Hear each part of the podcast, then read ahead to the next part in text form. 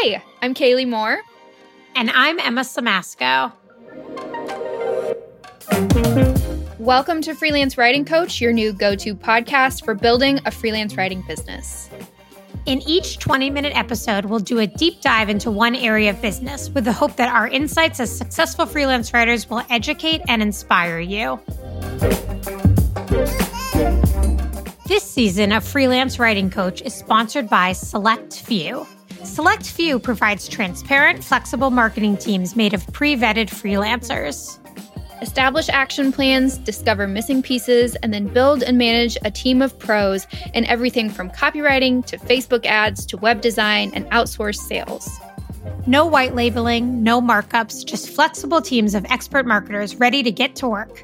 If you run a business and need help with marketing, head to select few dot co. And if you're a pro freelancer looking to work with new clients, head to the same address or send an email over to team at select few dot co. Tell them Kaylee and Emma sent you.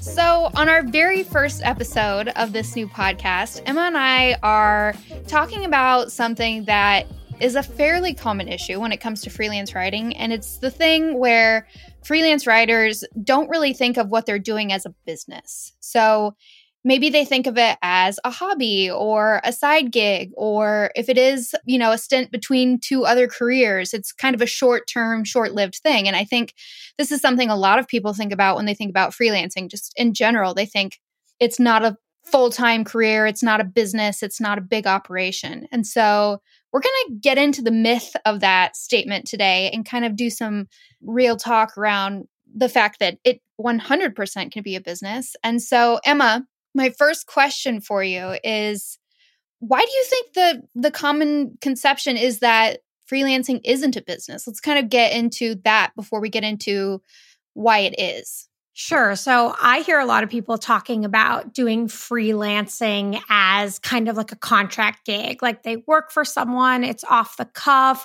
it's even if they are doing it seriously as a career and they want to be a career freelancer, they are treating it as though they are just sort of an individual who's self-employed, who's working for clients, as opposed to like, this is a business that I'm going to build over time. I'm going to use business practices like, I don't know, something as simple as a profit and loss statement from, from your accountant. Um, I think that also, freelance writing, most people come to it as creatives, right? So like we are conditioned, I think, to think like, this is my art. I'm not a business person. I'm a writer. The business stuff is is often not super interesting to us at the beginning. And I know it, it wasn't for me, but over time I've learned that um, thinking of my career, my freelance writing as a business has made the difference and and allowed me to grow it. How about you? Like, what what do you think is is going on here for people? I think for me, when I left my full-time job to try this full-time, I was very much in the mindset of like, I'll give myself eighteen months to see if this works. I really have no idea. I'm going to work really hard at it, but I I really don't know what I'm doing. So I'm just kind of like winging it. And so I remember yeah. that first year being like flying by the seat of my pants and just being like, holy shit, I hope this doesn't fail. I hope I don't crash and burn. So I think it kind of took me a while before I started thinking about what I was doing as a business. I think I always wanted to do things right. Like I created a business plan.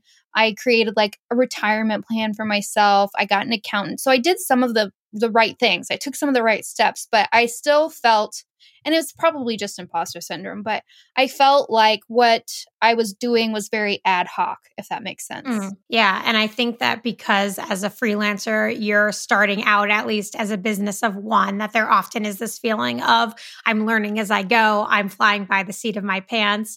Um, and that I have often felt like, well, I didn't go to business school, but I became self-employed. And over the years, I've learned many lessons that I, I'd like to think I would have learned in business school as well. So yeah, I mean, I think when I quit, there were, when I quit like my day job to become a freelancer, there were things that I knew needed to happen to make it viable, but I wasn't sure about like how I would separate things out. Like even when we talk about freelance writing as a business, it's also like, do you have a separate bank account for your business? Like it's not just sort of the idea of a business. It's It's like, I don't know, one thing that comes up as a freelancer is the business is you. And so you are caught up in all of these other things, like your mortgage payment, your other responsibilities, your cats and your dogs and everything else.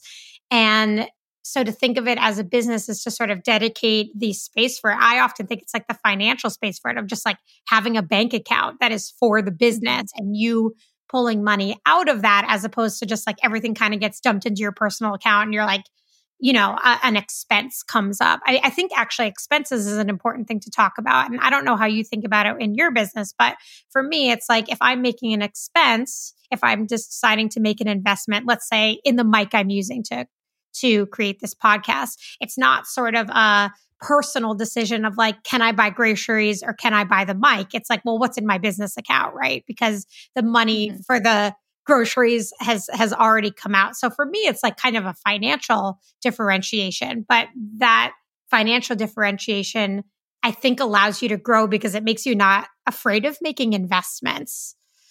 Yeah, I think that makes sense. I think as you were talking, that kind of stirred up another thought in my mind of like, I think that has a lot to do with confidence building too. Like, unless you see yourself as fully invested, fully leaning into your freelance business as a business, it's really hard to go into conversations with t- potential clients or current clients feeling really confident about what you're doing and yeah, about your skills and about your ability to charge high rates, because you in your mind are like just grateful that you get to hang out in your pajamas at home all day and like you don't have to go into the office. And so it almost feels like you're getting away with something. Like, did you ever did you ever feel that? Did you ever wrestle with that? Yes, I've wrestled with that, that I'm getting away with something. But also what you've said makes me think about the confidence in charging higher rates. So if you sort of personally are like, it's crazy that anyone would pay me one hundred dollars an hour to write this, for example, that sort of gets twisted up in who you are and your personal identity. Whereas if it's a business that's asking for that one hundred dollars an hour or whatever it may be, it kind of separates it out. So that's, I mean, I've definitely wrestled with it too, with like, my sense of self-worth is tied to like what I'm charging. And then when I've been able to say like, well, it's actually a business, it's not really about me, that's made it easier to ask for more of what I need and create processes mm-hmm. for the business. It sounds like that you've had that experience too. Yeah, I think once, I, th- I think it's kind of a mindset thing, really. When I step back and look at it, it's really a matter of like, am I going to go all in on this? Am I going to really commit to this as, like you said, an entity separate from myself? And again, there is that protection that you talked about where you're kind of adding a layer between you and the work that you're doing, because it's especially with writing, you know, like you said, it feels like your art. And when you get any sort of constructive criticism or negative feedback, whatever it might be, it feels like such a personal attack. And it's not, it's, it's not business. I mean, it's not personal, it's business, right? So I think that it is a good protective layer, especially for the super sensitive. I'm over here raising my hand. Yeah. But me too, me too. But yeah, it's a tough thing. And I think I'm trying to think of when the turning moment was for me, or the turning point was for me, when I really started like, hey, I'm a business. When I started thinking that and feeling that and kind of like living that in the day to day. Do you know when it was for you? Well, I was curious from you, because when I met you, you actually, to me, were a business person. Like, you were operating Lumen, which was kind of this general social media and content marketing consulting business. And when you first started out, you kind of, you weren't using Kaylee Moore, I'm the freelancer, and over time that built. So that's what I'm curious about. Like, it's almost like at the beginning, you were like, well, I need a layer. I need to look like a legitimate business. But tell me what was actually going on there. I think that that's such, I'm so glad you brought that up. I think that that's so true. I feel like me operating as like a branded entity was very much a facade that made me feel more professional, because nobody know who nobody knew who Kaylee Moore was. Like, I didn't have any credibility. So I thought if I have a fancy website and a brand name, then that lends itself to me looking more professional, more credible, more hireable. When in reality, I think the truth is, once I moved away from that and started using my name and face and really leaning into my area of specialization, only doing the freelance writing, not social media and graphic design and a lot of different services. Once I really niched down and made that transition, that's when things really started taking off for me. And that wasn't till probably two and a half, three years into my business. Yeah. So that that comes up for me, like just having known you and watched your journey, but also thinking about my own and sort of that, I think when we think of ourselves as like Kaylee Moore or Emma Siemasko and saying like, well, I'm the business, there's a lot wrapped up in that because we're sort of selling ourselves, right? Like when people want to work with us, they want to work with us. And one of the things that I've struggled with is I've built a team. So now I have subcontractors that work for me that do some of the writing. And I've rebranded my business a little bit to say, well, it's Stories by Us. It's not just Emma Siemasko. So I'm sort of positioned, it's almost like I've gone in the opposite direction from you in a sense where I've mm-hmm. been like, okay, I want like a more general name. My face is still on the website. And so my point here is there's many ways to skin a cat, right? Like I think that mm-hmm. if you are more comfortable operating as a business, that's fine. But if you are a business of one, like y- you have to recognize that people are still buying you. Like to me, I'm not sure it's important if you were using the name Kaylee Moore, you were using a business name. What's really important is that like they are getting you. Like it was going to be your picture. It was going to be your words. It was going to be yeah. So that, that I think is where freelancers struggle. Like even just talking about it now, it's like, how do you sell yourself? And I think that like when I see, when I'm on Instagram and I see some influencer type who's like, especially because I have a kid and there's like so many influencers out there who are like, my perfect day with my like, you know, my children and why don't, why don't you buy this diaper? Whatever they do, you know what they do. I, it's like I, any, any mom knows that content, but my point is, is that like they're like selling themselves, they're like selling their family. And one thing that's like so tough, I think, as a freelancer is like, well, where do I draw the line between selling myself as a professional and like selling my my my child? Like I'm not particularly comfortable showing my, you know, showing my child in a diaper to say buy these diapers, but I don't know. This is a tangent, Kaylee, but do you see, do you, do you know what I'm talking about here? Where like when you're selling yourself, the, there's like, there's some complicated stuff that happens. Oh, one hundred percent. And I feel like selling is not an easy, natural thing for any human being. It's just a really ah, difficult thing. Really? I think like we are all natural salespeople. You think so? I, oh man, I think it's so hard. I hate it. I really hate it. Oh, this is maybe really- that's a different question though. Liking it versus being inclined and like being good at it are two different things. But don't you think that if you really believe in, like, let's take the freelancing out of it. Like, if you really love a pair of sweatpants that you own, that very naturally you say to your best friend, like, oh, Kaylee, you got to buy these sweatpants. They're so comfortable. Like, I think I think when we have something of value, it's easy to sell someone on it. But maybe that's you know, really interesting. But you know what? I think that as long, the longer and longer I'm in business, the more and more I think of myself as a salesperson, and the more and more like I realize like maybe I'm a really good salesperson. Then that's like I feel like now these days ninety percent of my job is sales.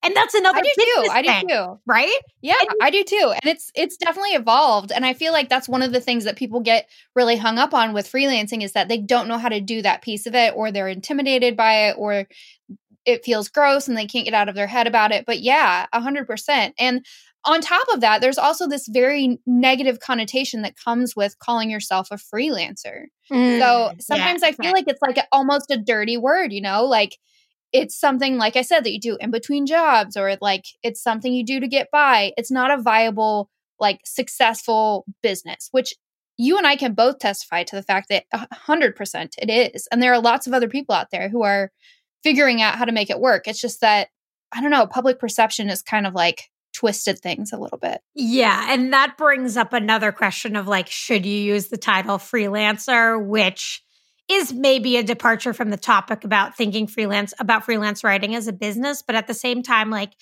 I don't really use use the word very often. Mm-hmm. I think of myself more as a consultant or like a storytelling consultant, which sounds like not even a real job and like sounds so silly.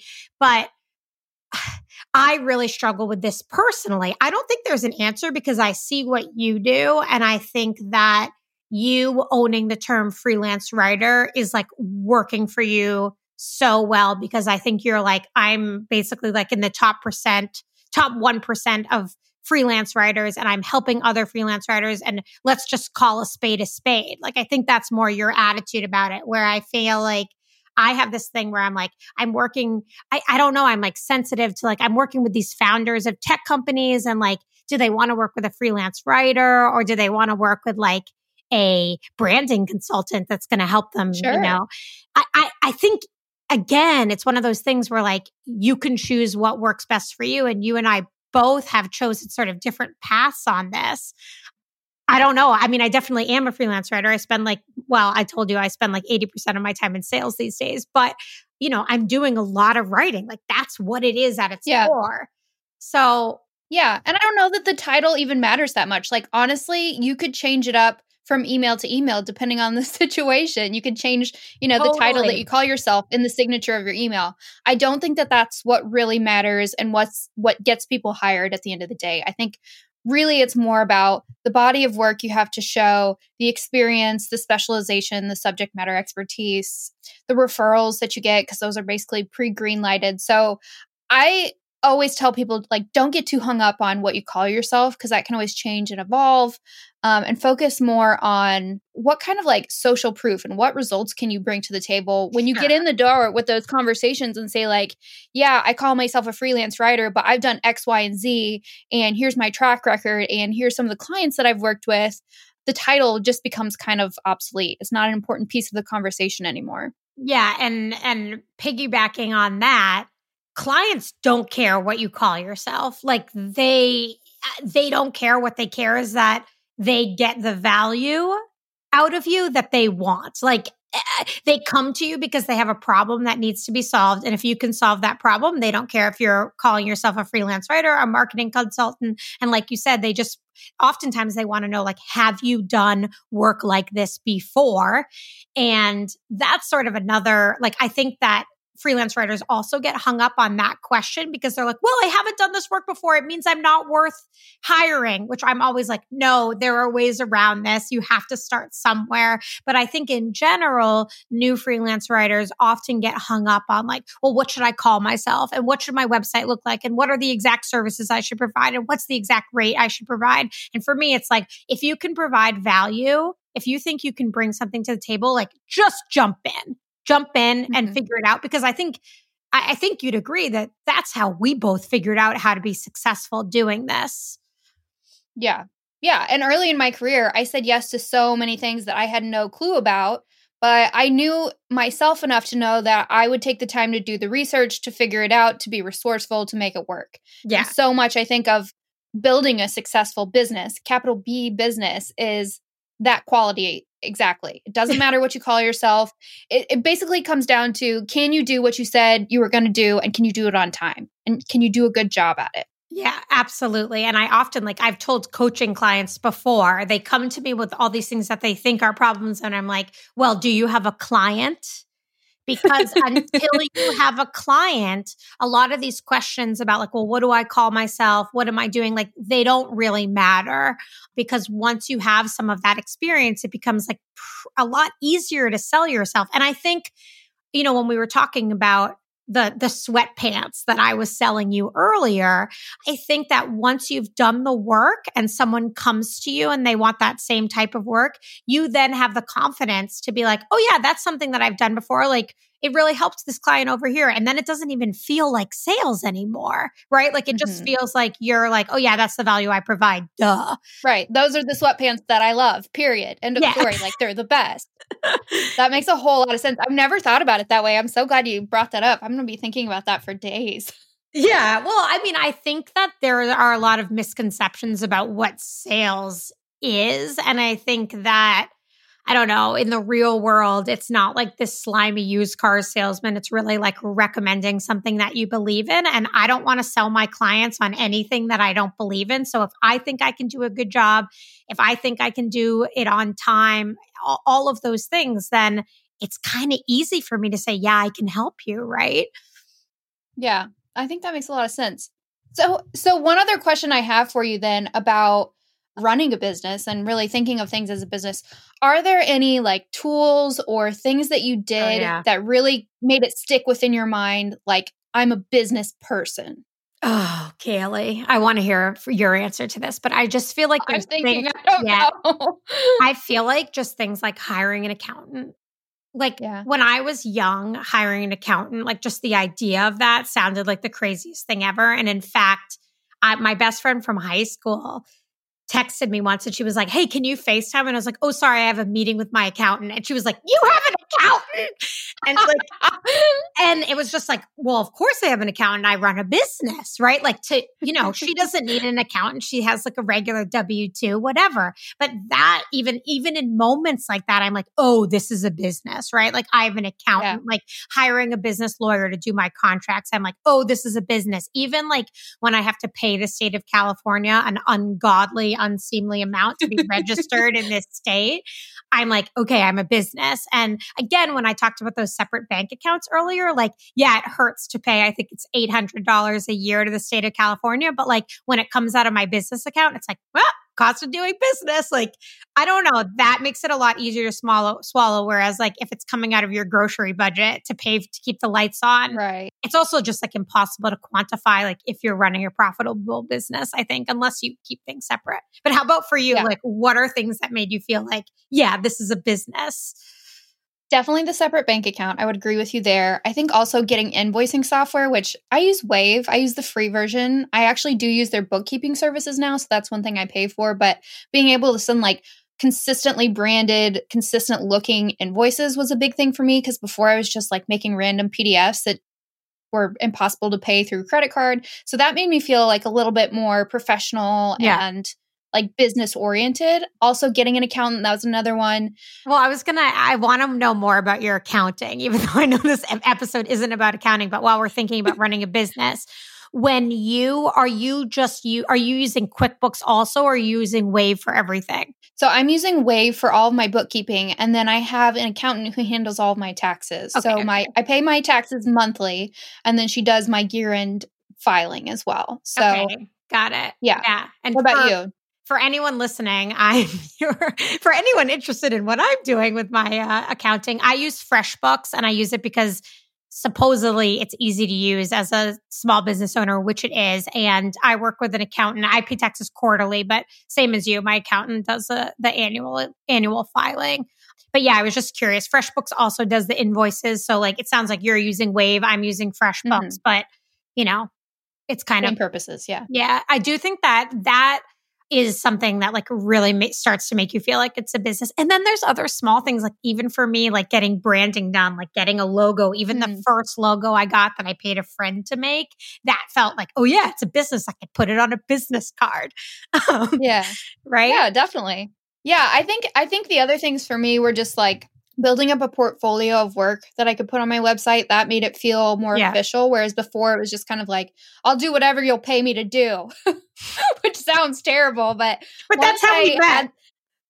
Yes, exactly. It is. And we'll have to get into that whole story in another episode, or maybe we'll do like an introduction episode. I don't know. But yeah, I think just being able to be like, I have a curated portfolio of work with clients that I actually wanted to work with. Like that to me was like, I'm a business. I'm yeah. not just getting by. Like I'm, there's some strategy behind this madness. Like I know what I'm doing.